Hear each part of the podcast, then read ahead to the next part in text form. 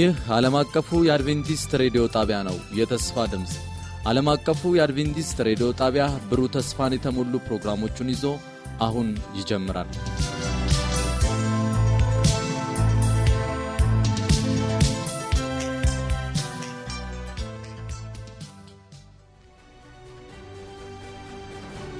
ከአሸናፊዎች በላይ የመነቃቃትና የመለወጥ የወንጌል ጥረት ፕሮግራም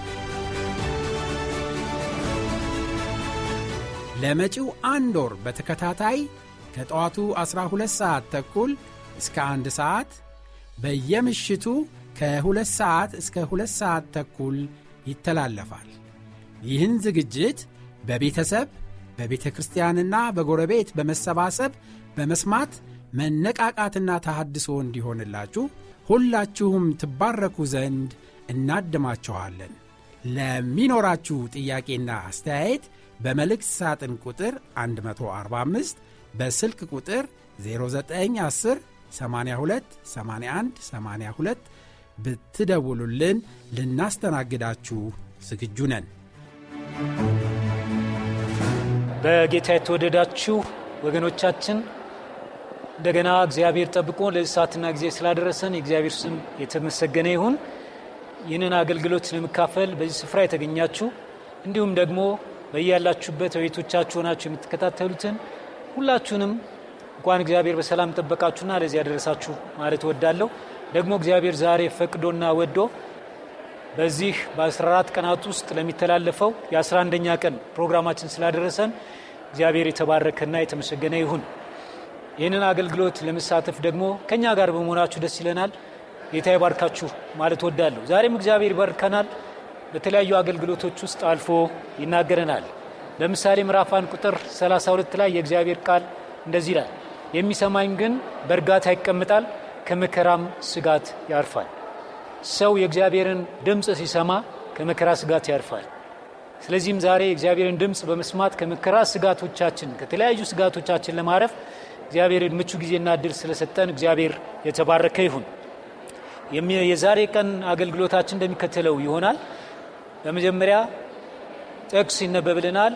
ጥቅስ የሚያነብልን ፓስተር አዲሱ መንግስት ይሆናል። ፓስተር አዲሱ መንግስት በመካከለኛው ሰበካ የቤተ ክርስቲያናችን አገልግሎት ኃላፊ ሆነው የሚሰሩ ናቸው። ጥቅስ እሳቸው ካነበቡልን በኋላ ከዚያ በኋላ ጸሎትም የሚያደርጉልን እሳቸው ይሆናሉ። ከጸሎቱ በኋላ መዝሙር እንሰማለን። መዝሙር የሚያቀርቡልን የፍሎሃ ኳርቴት መዘምራን ይሆናሉ። እነሱ በዝማሬ ያገለግሉናል። ከዝማሬው በኋላ የእግዚአብሔርን ቃል ይዘውልን የሚቀርበው ፓስተር ተመስገን ቡልቲ ይሆናል። እንደተለመደው የዛሬን ምሽት ደግሞ ከአሸናፊዎች በላይ የሚለውን ትምህርት ክፍል ፓስተር ተመስገን ቡልቲ ያካፍሉናል። በዚህ ሁሉ ፕሮግራሞች መካከል የእግዚአብሔር መንፈስ ከሁላችን ጋር ይሁን። ጌታ አብስቶ ይባርካችሁ።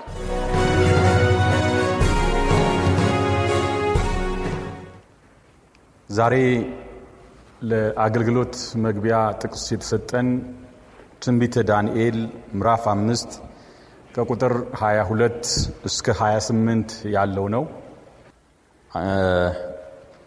አነባዋለሁ። እንደዚህ ይላል። ብልጣሶር ሆይ አንተ ልጁ ስትሆን ይህን ሁሉ እያወቅህ በሰማይ ጌታ ላይ ኮራህ እንጂ ልብህን አላዋረድክም። የመቅደሱንም ዕቃዎች በፊትህ አመጡ።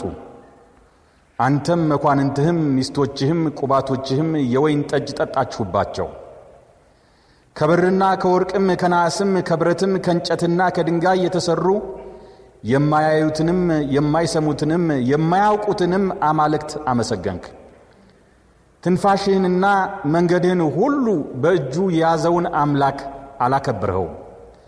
ስለዚህ እነዚህ የእጅ ጣቶች ከእርሱ ዘንድ ተልከዋል። ይህች ጽሕፈት ተጽፏል። የተጻፈው ጽሕፈት ማኔ ቴቄል ፋረስ ይላል። የነገሩ ፍቺ ይህ ነው። ማኔ ማለት እግዚአብሔር መንግሥትህን ቆረጠው ፈጸመውም ማለት ነው። ቴቄል ማለት በሚዛን ተመዝነህ ቀለህ ተገኘህ ማለት ነው። ፋሪስ ማለት መንግሥትህ ተከፈለ፣ ለሜዶና ለፋረስ ሰዎች ተሰጠ ማለት ነው። ይህን እንግዲህ እግዚአብሔር በአገልግሎት ውስጥ በሚሰጠው መልእክት እንዲገልጥልን የእግዚአብሔር ፈቃድ ይሆን። ምሕረትህ፣ ቸርነትህ፣ በጎነትህ ትናንትም ዛሬም ነገም ለዘላለም ሕያው ሆኖ የሚኖር የማትተወን የማትረሳን ሰው ፊቱን ቢያዞርብን እንኳ አንተ ግን ቀኑን ሙሉ ወደ እኛ እጆችን ስለምትዘረጋልን እግዚአብሔር አምላክ ሆይ ስላልጣልከን፣ ስላልረሳህን፣ እንደገና ስላየህን፣ ክብርን ስለሰጠህን ክብርና ምስጋና ለዘላለም ለአንተ ይሆን። እግዚአብሔር ወይ ባሳለፍናቸው ጊዜዎች ሁሉ የጠበቅህን የመራሃን እግዚአብሔር አንተ በመኖርህ ምክንያት ወደፊት በሚሆነው የሚያሰጋን የለም። ምክንያቱም ጠባቂያችን አንተ ነህ። ጠባቂያችሁ አይተኛም አያንቀላፋም ተብሎ እንደተጻፈ የማታንቀላፋው አምላክ እያለህን እኛ ተደራለን ልጆች በፊትህ እግዚአብሔር አምላክ ሆይ የፍርሃትን መንፈስ ከውስጣችን አውጥተህ እግዚአብሔር ሆይ አባት እንዳለን የነቃ ጠባቂ እንዳለን የሚያይ አይን እንድትከፍትልን ፈቃድ ይሆን። እግዚአብሔር አምላኬና አባቴ ሆይ ችን ምድራችን ደግሞ አንተ ትመለከታለህ። አንዱ ቸነፈር ሲመጣ ሌላው ሌላው ሲመጣ ሌላው ሌላው ሲከሰት ሌላው እየሆነ ምድራችን በክፉ ነገር እየተመታች ሰው ግን ወደ ንስሐ ሳይመለስ እግዚአብሔር ሆይ የሚነገረውን ወንጌልም በልቡ ሳያስገባ ሁሉም እየረገጠው ይገኛልና ጌታ ሆይ ፈቃድ ቢሆን ወንጌልህ በሰዎች ልብ ሰምቶ የሚድኑ ሰዎች ይበዙ ዘንድ ፈቃድ ይሆን። በአገራችን የገባውን ይህ የአንበጣ መንጋን በክርስቶስ ኢየሱስም አንተ ታስታግሰው ዘንድ ፈቃድ ይሆን። ሕዝብህን ከሞት ታደገው ጌታ ሆይ እግዚአብሔር አምላኬና ጌታ ሆይ እኛም ደግሞ በሕይወታችን በዚህ ስፍራ በምንኖርበት ጊዜ ሁሉ ከጭንቀትና ከስጋት ወጥተን በአንተ ላይ በመተማመንና በድፍረት በመቆም አምላካችን የረዳን ታማኙ ጌታችን ይሄ ነው በማለት በሰዎችና በመላእክት ፊት አንተ እንድናከብርህ በኢየሱስ ክርስቶስ ስም እርዳን። እግዚአብሔር አምላክ ሆይ በዚህ ጉባኤ መካከል ምናልባት የተጨነቀ ነፍስ ቢኖር የተቸገረና ጥያቄ ያለው ሕይወት ቢኖር በክርስቶስ ኢየሱስም ዛሬ ጥያቄያቸው ይመለስላቸው ዘንድ ፈቃድ ይሆን። አንተ እንቆቅልሽን የምትፈታ ጥያቄን የምትመልስ የሰማይና በምድር ያለህ አምላክ ነህና እግዚአብሔር አምላክ ሆይ በሰማይ ያለህ እግዚአብሔር ዛሬ በዚህ ጉባኤ ላይ እንጠራሃለን። ይህንን ሕዝብ በፊትህ አቀርባለሁ፣ እኔንም በፊትህ አቀርባለሁ። በክርስቶስ ኢየሱስም ሁለንትናችን ትጠብቅ ዘንድ ፈቃድ ይሆን። ከሚያስፈራን ከክፉ ነገር ጠብቀን፣ አትሌን። መንግሥትህ ወደ እኛ ትምጣ። አንተን እንጠብቀሃለን። እግዚአብሔር አምላክ ሆይ ስትመጣ ደግሞ ይህ ነው የጠበቅነው ብለን እንድንቀበል እርዳን። በክርስቶስ ኢየሱስ ስም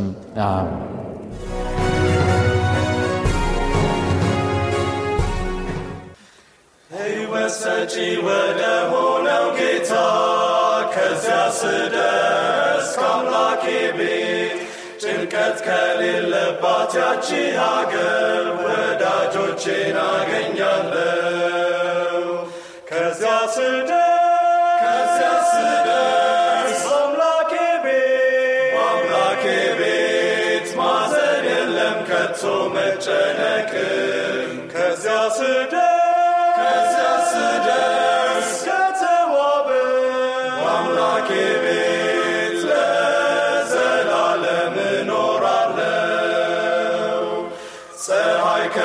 ከማትጠልቅበት አገር ከዚያ ስደርስ ከአምላኬ ቤት የኢየሱስ ፊት ከሚያበራበት ቤት ወዳጆቼን አገኛለሁ። ከዚያ ስደርስ ከዚያ ስደርስ ቤት ማዘን የለም ከቶ መጨነቅም ከዚያ ስደርስ ከዚያ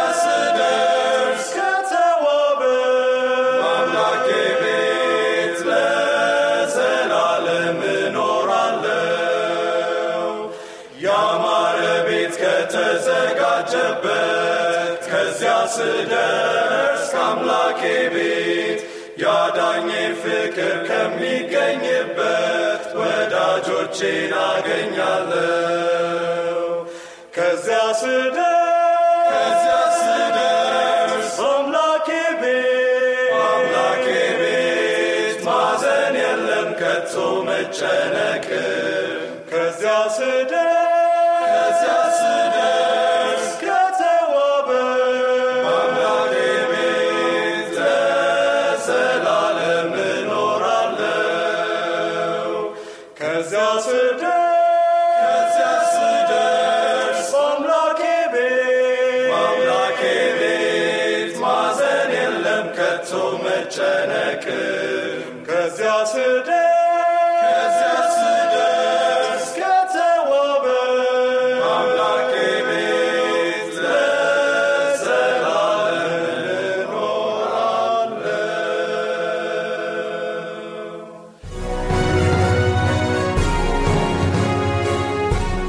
በጌታ የተወደዳችሁ ወገኖች እዚህ ሆናችሁ ይህን የእግዚአብሔርን ቃል ለመከታተል እንዲያውም ጌታን ለማምለክ ከእኛ ጋር እዚህ የተገኛችሁትን ሁሉ እንደዚሁም ደግሞ በ Hope Channel ኢትዮጵያ ሆናችሁ በየቤቶቻችሁ የእግዚአብሔርን ቃል የምትከታተሉ ውድ ወገኖቼ የክርስቶስ ኢየሱስ ጸጋና ሰላም ይብዛላችሁ።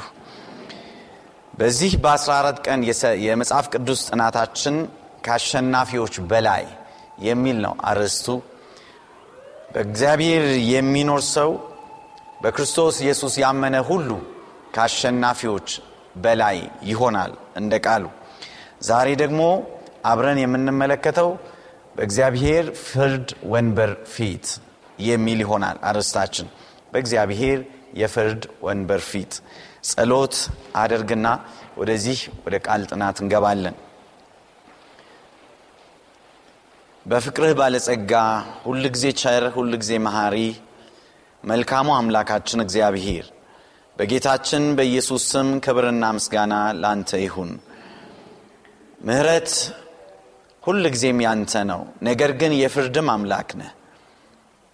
ሳታዳላ የምትፈርድ ቅን ፈራጅ እግዚአብሔር አምላክ በፊትህ በቅንነት እንድንመላለስ በፍርድህ ፊት ወንበር እያንዳንዳችን ስንቀርብ ጌታ ሆይ በእኛ ጽድቅ ሳይሆን በክርስቶስ ጽድቅ ተከልለን እነሆኑ የአባቴ ብሩካን ወደ ተዘጋጀላችሁ መንግሥት ግቡ ከሚባሉት እንድንሆን ጸጋህ ይብዛልን። ይህን ቃል የሚሰማ ሁሉ ወደ አንተ እንዲቀርብ እንዲድን እንዲፈወስ እለምንሃለሁ።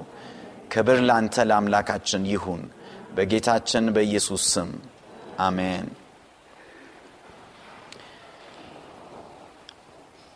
በምድራችን ላይ በተለያዩ ቦታዎች ስትመለከቱ ዛሬ ዛሬ አደባባይ ላይ ስዕሎች መሳል የተለመደ እየሆነ ነው። አንዳንዶች አንዳንድ ሰዎችን ለመደገፍ ሲሉ የሚስሉ ስዕሎች ናቸው። አንዳንዶቹ ደግሞ ተቃውሞን ለማሳየት። ነገር ግን ሰዎች ብቻ ሳይሆኑ እግዚአብሔርም አንዳንድ ጊዜ በግድግዳ ላይ ይጽፋል ሐሳቡን እግዚአብሔር በአንድም ሆነ በሌላ መልኩ ይገልጣል። አምላካችን ታላቅ ነው ወገኖቼ። ራሱን የሚገልጥበት አሰራሩም ልዩ ነው። ዛሬ እሱን ነው የምንመለከተው። ዛሬ አብዛኛው የምንቆየው በዳንኤል ምዕራፍ አምስት ላይ ይሆናል። ዳንኤል ምዕራፍ አምስትን እንድትከፍቱ እጠይቃችኋለሁ። ይህ ታሪክ የተከሰተው ከክርስቶስ ልደት በፊት በ539 ነው። ከክርስቶስ ልደት በፊት። በዚህ ጊዜ ዳንኤል አርጅቷል። ከዛ በፊት ዳንኤል በጣም የታወቀ ሰው ነበር ነቢይ ነበር ጠቅላይ ሚኒስትርም ሆኖ ያገለገለ ሰው ነበር። ነገር ግን በአዲሱ ንጉሥ የተረሳ ሰው ነው። ሸምግሏል ተብሎ ብዙም ቦታ ማይሰጠው ሰው ነው በዚህ ምድር ላይ ብዙዎች እንደሚናገሩት የማይለወጠው ነገር ቢኖር ለውጥ ነው ይባላል። የማይለወጥ ነገር ቢኖር ምንድን ነው ለውጥ ነው። ምን ማለት ነው? ዛሬ ያለ ነገር ነገ አይኖርም። ዛሬ እንደምታዩት ነገሮች ነገ እንደዛው ላይቀጥሉ ይችላል ይህ ነገር አሳስቧችሁ ያውቃል? አስባችሁበት ታውቃላችሁ? ብዙ ሰው ለውጥ እንደ ድንገት ነው የሚመጣበት እንደ ጎርፍ ነው የሚደርስበት። አንዳንድ ሰው ሳያውቅ ያረጃል ሳያውቅ ይሞታል ሳያውቅ ይታመማል ሳያውቅ ይከስራል ሳያውቅ የገንዘብ የባንክ አካውንቱ ያልቃል? ሳያውቅ። እግዚአብሔር እኮ አእምሮ ይሰጠን እንድናስብ ነው ወገኖች። ለውጥ እንዳለ ልናውቅ ይገባል። ለውጥ አለ።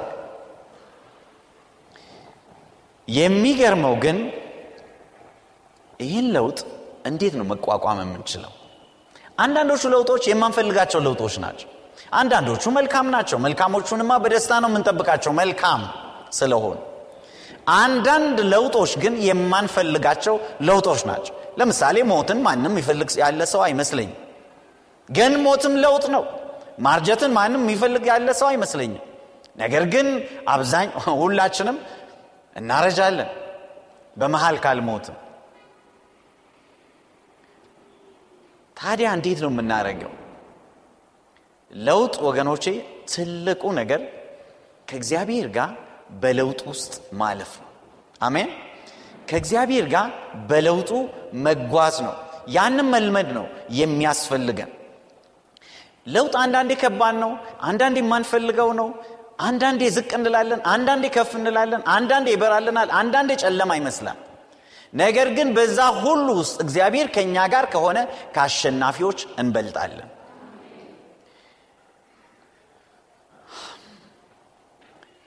ለዚህ ነው የእግዚአብሔር ቃል ጻድቅ በእምነት ይኖራል የሚለው። ጻድቅ በእምነት ይኖራል። በክፉም ጊዜ በእግዚአብሔር ይታመናል። በደግም ጊዜ በእግዚአብሔር ይታመናል። ሲሞላም ሲጎድልም በከፍታም በዝቅታም በእግዚአብሔር ይታመናል። ስለዚህ ጻድቅ በእምነት ይኖራል ከእግዚአብሔር ጋር ነው የሚሄደው ከእግዚአብሔር ጋር ነው የሚጓዘው። አንዳንዴ አንዳንድ ነገሮች ሲከብዱ የእግዚአብሔር ቃል ሁሌም ከእኛ ጋር ነው። ምን ይላል? ጸጋዬ ይበቃሃል። አሜን?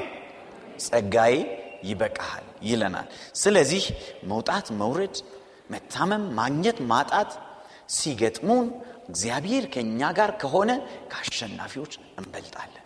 ምንም ጥያቄ የለውም።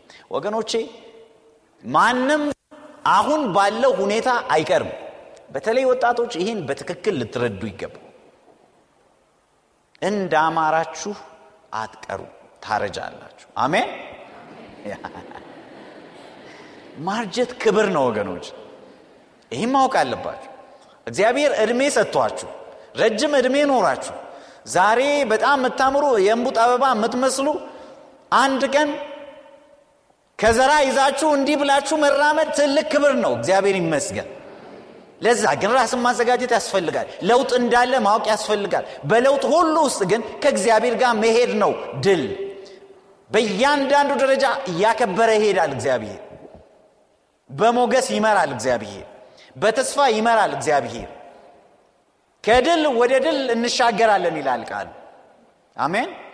ስለዚህ በእግዚአብሔር ታምነን ልንሄድ ይገባል እግዚአብሔር ባሪያ ዳንኤል ያኔ ልጅ የነበረ በንጉሥ ቤት የተወለደ የተከበረ ሰው የፈለገውን የሚበላ የፈለገውን የሚጠጣ በፈለገበት ቦታ የሚተኛ ነገር ግን ሳያስብ ለውጥ መጣበት።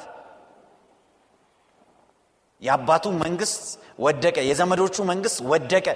ህዝቡ ከእግዚአብሔር ጋር ስለተጣላ እግዚአብሔርን ስላላከበረ ለጠላት አሳልፎ ተላልፎ ተሰጠ ስለዚህ ዳንኤልም ወደ ምርኮ ሄደ። ቋንቋቸውን ወደማያቅ ህዝብ ፊደላቸውን ወደማያቅ ህዝብ አመጋገባቸውን ወደማይወድላቸው ህዝቦች ከነፃነት ወደ ባርነት ሄደ። ለውጥ የሚገርመው ግን እግዚአብሔር ከእርሱ ጋር ሄደ። ክብር ለእግዚአብሔር ይሁን ወገኖቼ ብዙ ጊዜ እግዚአብሔር እስራኤላውያንን አሳልፎ ሰጣቸው ወደ ምርኮ ሄዱ ይባላል። እግዚአብሔር እነሱን ልኮ የቀረበት አንድም ጊዜ የለም። የሚገርመው ይሄ ነው። ገና ለምርኮ ሊሄዱ የሚችሉትን በእስራኤል የቀሩትን አብዛኛውን ሰው ይለማመጣቸው ነበር ይነግራቸው ነበር ይመክራቸው ነበር። በማን? በነቢዩ በኤርሚያስ በኩል። ተዉ ወደ እኔ ተመለሱ እኔ ምላችሁን ስሙ የባብሎንንም ንጉሥ ተገዙለት በሌላ በኩል ደግሞ ተማርከው ወደ ሌላ ሀገር ወደ ባብሎን የገቡትን ደግሞ በዛ በኩል ደግሞ ሌላ ነቢይ ያስነሳላቸው። እስቄል ነቢዩን እስቄልን። እዛ ሆኖ ደግሞ እግዚአብሔር ስቲል አልለቀኳችሁም። አሁንም በእናንተ ተስፋ አልቆረጥኩም። አሁንም ከእናንተ ጋር ነኝ። አሁንም ለእናንተ ያለኝ ሀሳብ መልካም ነው ይላቸው ነበር። እግዚአብሔር መልካም ነው ወገኖች።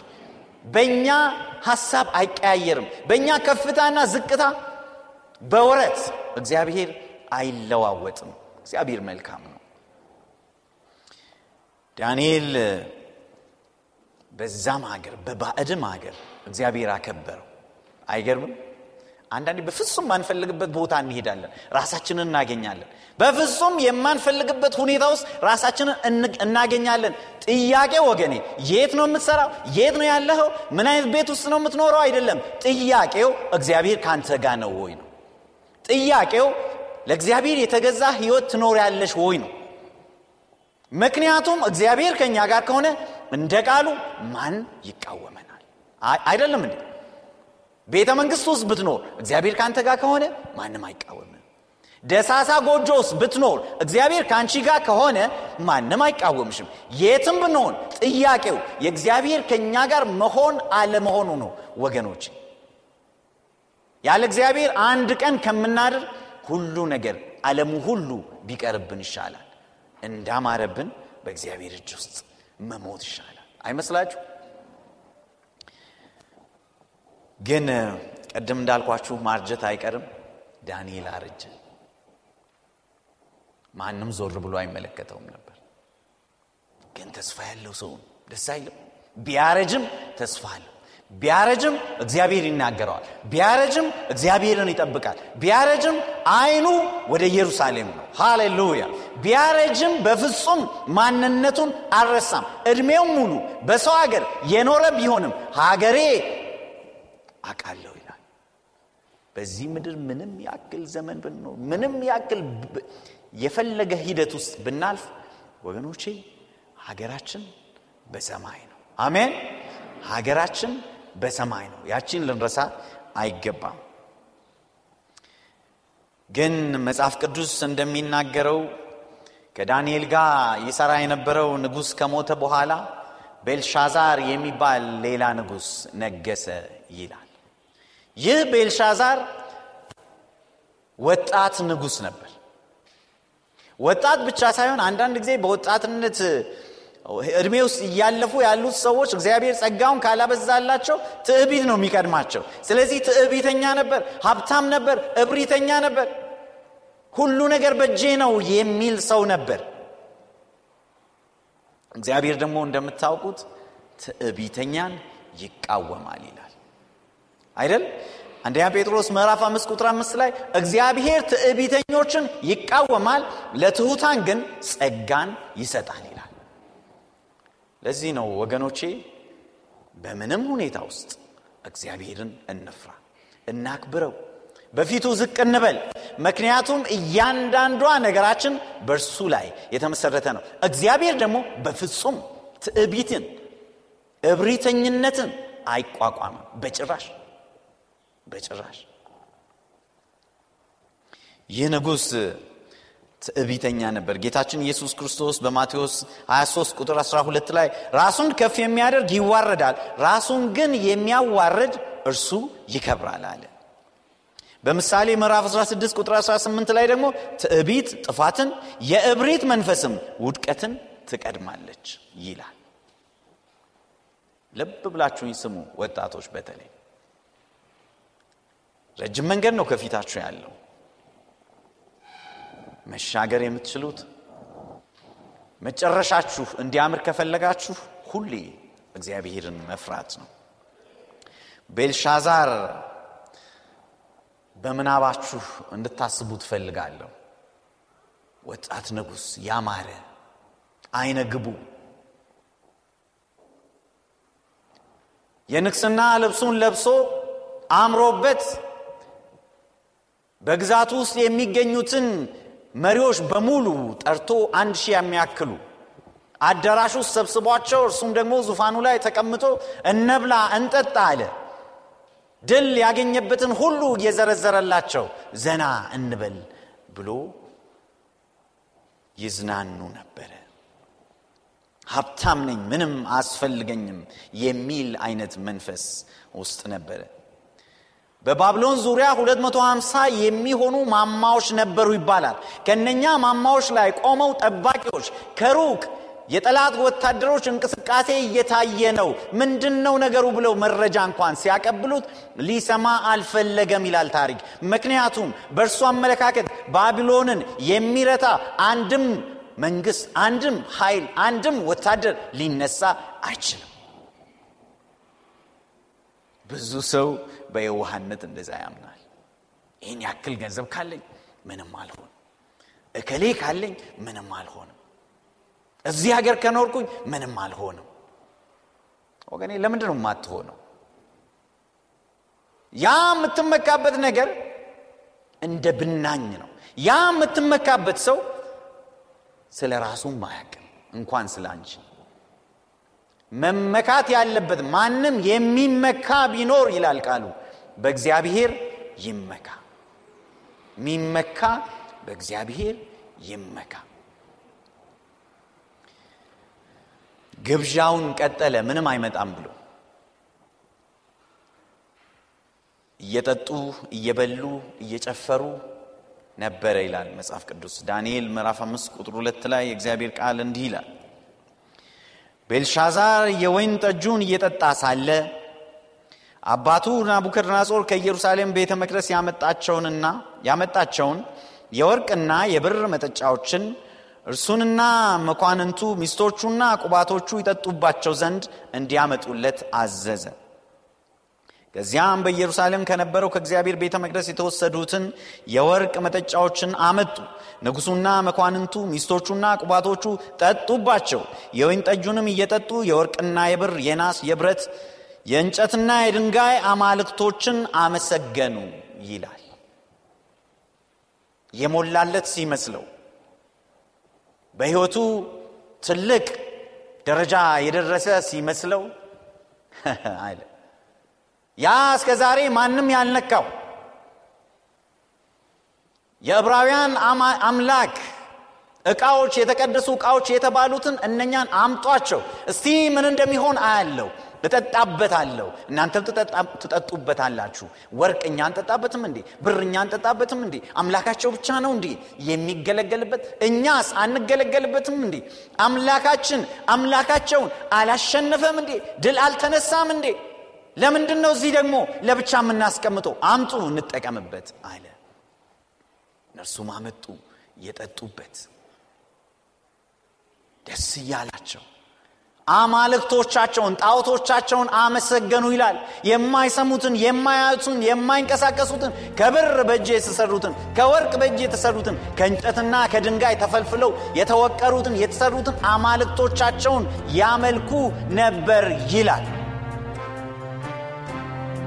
በነበረን ቆይታ እንደተባረካችሁ ተስፋ እናደርጋለን ቀጣዩን ክፍል ሳምንት ይዘን እንደሚቀርብ ቃል እንገባለን ለሚኖራችሁ ማንኛውም አስተያየት የስልክ መስመራችንን 0115511199 የውስጥ መስመር 242 ወይም 243ን የመልእክት ሳጥን ቁጥራችንን ዓለም አቀፍ አድቬንቲስት ሬዲዮ የፖስታ ሳጥን ቁጥር 145 አዲስ አበባ በማለት ደውሉልን፣ ጻፉልን ስንል ልናስተናግዳችሁ በደስታ በመጠባበቅ ነው።